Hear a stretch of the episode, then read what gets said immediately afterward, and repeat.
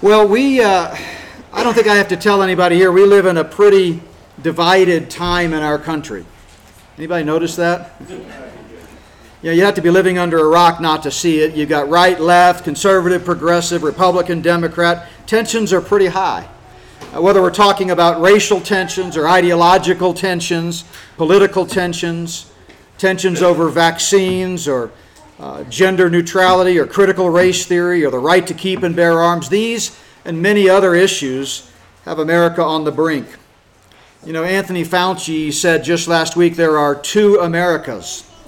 He's right.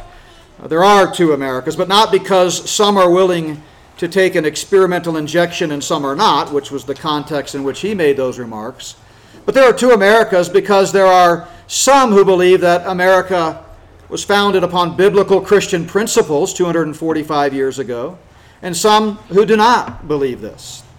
But this morning, I want us to focus not on what divides us, but on what unites us. I want us to remember there's really only one United States of America, one nation under God, as we just recited.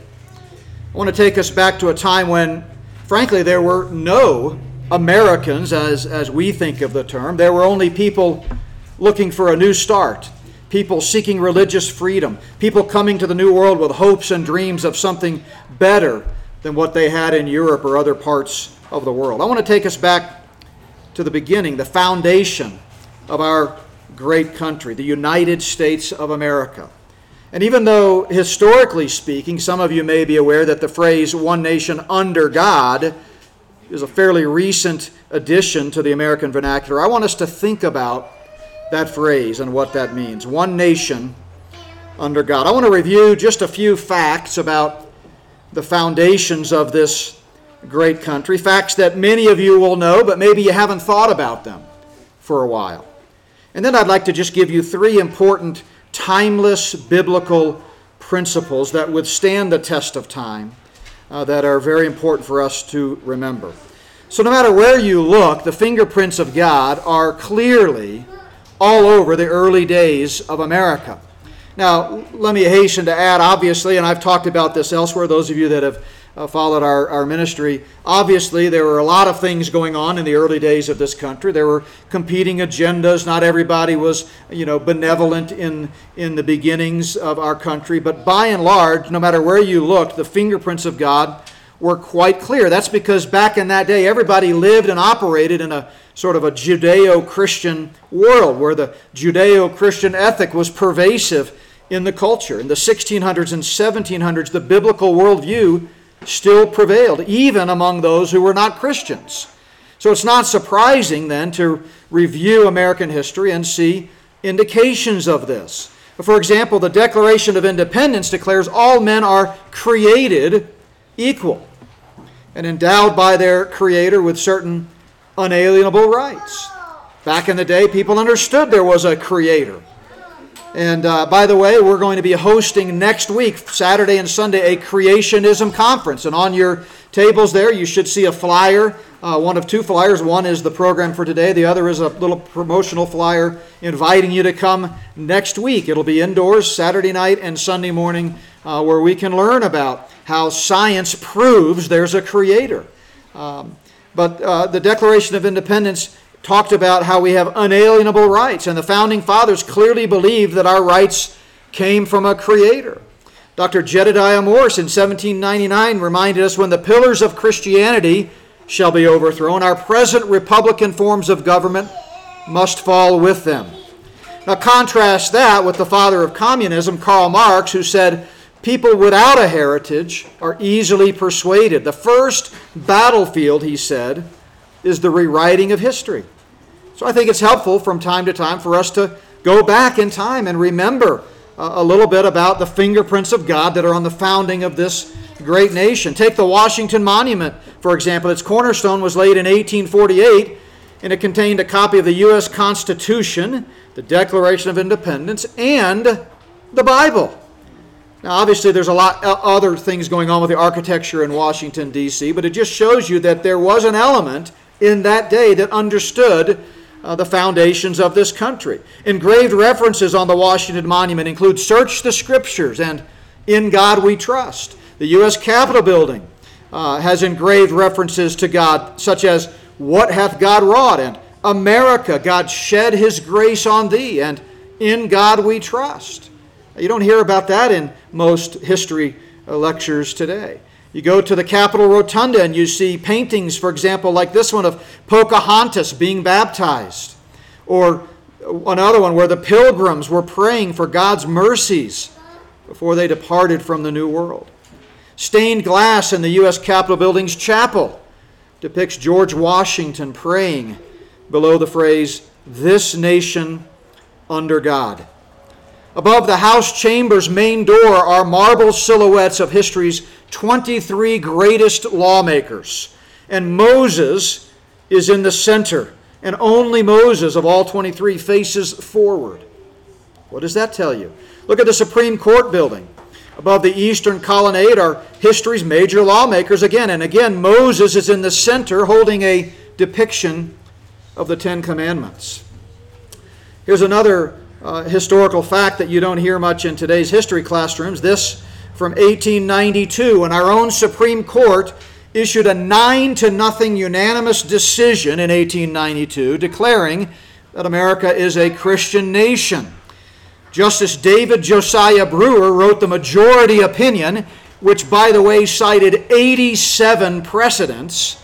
I'm not a big fan of the shift into law by precedent. I think it should be based on original intent. But nevertheless, such as it was then and now, 87 precedents. And here's what uh, Justice Brewer wrote as he wrote the majority opinion This is historically true. From the discovery of this continent to the present hour, there is a single voice making this affirmation. These are not the sayings, declarations of private persons, they are organic utterances. They speak the voice of the entire people. These and many other matters which might be noticed add a volume of unofficial declarations to the mass of organic utterances that this is a Christian nation. Well, uh, about 2,000 years uh, before Christ, uh, the psalmist David asked a question If the foundations are destroyed, what can the righteous do? You know, everyone here, I presume, knows that, that I'm a believer, I'm a Christian. I've placed my faith in Jesus Christ and Him alone as the only one who can forgive my sin and give me eternal life. And this church, Plum Creek Chapel, uh, is a Christian church. We believe the Bible is the only standard for our beliefs, attitudes, and practices. But what makes this nation so great is that it does not force Christianity upon its citizens. In the 400 years since the pilgrims came ashore at Jamestown, people from all religions and creeds and traditions have flooded to this continent, and we welcome them. We hope and pray that they will see the light of the glory of God in and through us and come to realize that Jesus Christ, God's Son, is the only hope for their souls. We hope that people will believe in the good news about Jesus as a result of living in America, this great gospel rich country. And yet, just as we cannot and should not force Christianity upon anyone, we likewise must never allow others to force anti Christian principles upon us. This is a Christian nation, and the fingerprints of God are all over it. God, our Creator, has blessed this nation from its earliest inception and has given us unprecedented freedom freedom to believe and freedom not to believe. I mentioned King David. It was in Psalm 11 when he wrote, If the foundations are destroyed, what can the righteous do?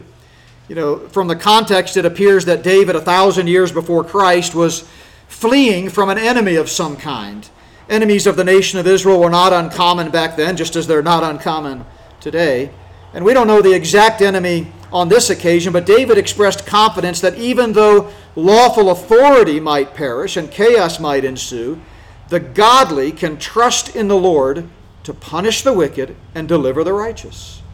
In this psalm, David sought advice from his counselors, and his counselors were urging King David to run and hide in some kind of physical stronghold.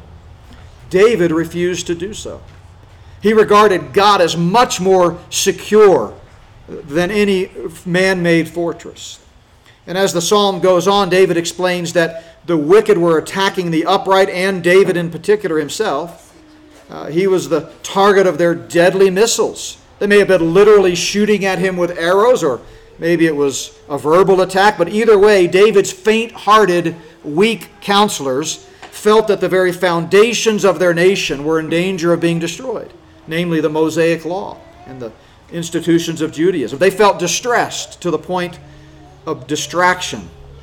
Well, many faint hearted people have similarly uh, feared that the foundations of our country uh, might be destroyed. What can the righteous do? David asks. What can we do? For the answer to that question, I want to look at another verse from Psalm, another psalm also from David, and that's Psalm 2, also a thousand years before Christ. This is a fascinating psalm. You may be aware that the psalms in the Bible were hymns and they were organized into stanzas, not unlike our traditional hymn books, right? So this psalm actually has 12 verses in our English translation, and every three verses constitutes a stanza. So there are actually four stanzas in this psalm. I just want to look at the first two stanzas or the first six verses. And the overall theme of this great psalm is that we should submit to the authority of the Son, whom God the Creator has ordained to rule over us all one day. In other words, it's about priorities. And who better to reflect on the importance of keeping God first in any nation than King David?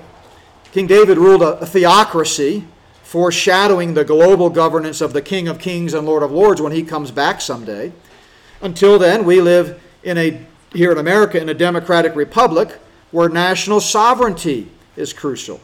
But it's also God ordained. If you read the Bible, we don't have time to make the case, but we are living in an era right now of national sovereignty ever since uh, the days of Noah. We're headed towards a global world, uh, but right now, God has ordained national sovereignties. Here are three principles we need to keep in mind from David. First of all, we need to remember the futility of human government. The futility of human government. The message of David in Psalm 2 speaks to every American on both sides of the aisle who put their faith in a political person or party or platform. Such institutions have their place, but we must never forget that the end game is not about politics. David provides a cautionary reminder of the ultimate futility of human government to do anything whatsoever apart from the hand of God and His blessing. It reminds us that God is, now don't shoot me, but God is not a Republican and God is not a Democrat. In fact, God's not even an American.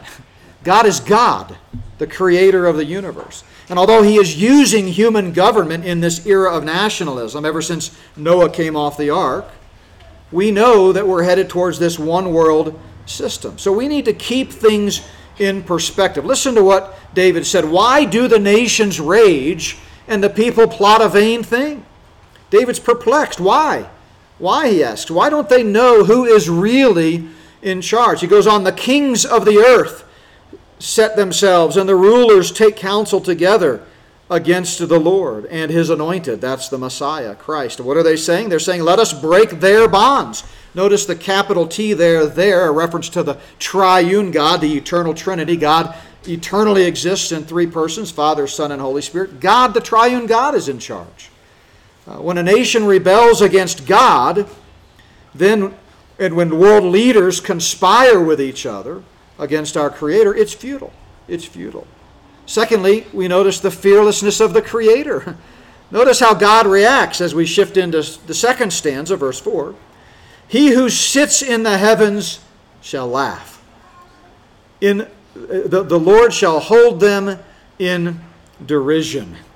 It's the same thing David said in Psalm 37 when he said, The Lord laughs at the wicked, for he sees that his day is coming. Well, sometimes I wish I had the mind of God. Not that I was God, but I just wish I could see things from a divine, heavenly, eternal perspective. Because it's hard to remember that evildoers' day is coming, isn't it? We live in an inequitable world. As great as our country is, it's still made up of fallen people. There are a lot of injustices in this world. Sometimes guilty people get off scot free. Sometimes the innocent are imprisoned. It's not fair. But God reminds us that their day is coming. And remember, God lives in the eternal now. He lives outside of time, space, and matter. He spoke the world into existence. He created time, space, and matter. That's what the Bible, the very first verse of the Bible tells us. In the beginning, that's time, God created the heavens, that's space, and the earth, that's matter. Time, space, and matter. God lives outside of that. So, what to us seems like a long time, and what to us we just yearn for justice, and we don't understand it all, and we don't we, we have so many why questions. To God, it's not surprising. God, I've often asked this question Has it ever dawned on you that nothing ever dawns on God? Right? God never looks down from heaven and says, Boy, I didn't see that coming. God is in control. Isaiah the prophet reminds us that one day Christ will take the throne and the government will be upon his shoulder, and of the increase of his government and peace there will be no end to order an establishment with judgment and justice from that time on, even forevermore. And the book of Revelation describes his return when he says, As Christ comes back, he will strike the nations and rule them with a rod of iron. So we need to remember that human government is ultimately not the end all be all of life. Human government is ultimately futile, and our Creator is fearless. But we also need to look forward to that future reign of Christ.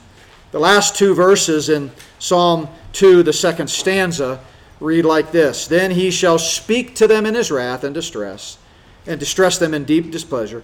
Yet I have set my king on my holy hill of Zion. That's a powerful messianic prophecy right there in yellow. Christ, the eternal Son of God, the Messiah, the King of kings and Lord of lords, will come back. It's interesting in the Hebrew, the original Hebrew, this is in the perfect tense. Not to get too granular, but the perfect tense describes an action of the verb as complete and certain, as though the action had already occurred, even though it hasn't occurred in time. In other words, Christ's reign is as good as done. He's already there. He hasn't fulfilled that yet. He hasn't coming back, and the governments clearly are not on his shoulder but he is coming back. So there it is. As we celebrate our incredible freedoms in this great country, let's keep it in perspective. Let's remember the ultimate futility of human government and remember who's really in charge and pray that our leaders will take their cue from God's word and the principles contained therein. Let's remember that we serve a fearless creator who's not in any way distressed by all of the enemies that are surrounding us, enemies of all that is good and right and moral. And let's remember that someday Christ is coming back. Let's remember the principle of Proverbs that righteousness exalts a nation, and blessed is the nation whose God is the Lord. So, what's the answer? Well, throughout our great nation's history, there have been repeated calls to put God first. This is nothing profound or new that you're hearing me say today.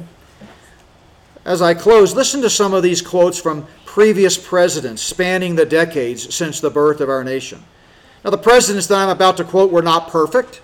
Some of them may not have even been Christians. But these quotes show you that they understood on some level in their day that there was an anchor, a true north, to which our country must tether itself if we're going to be able to abide the rising tide of evil and survive for another 245 years if the Lord tarries his coming. George Washington said it is impossible to rightly govern the world without God and the Bible.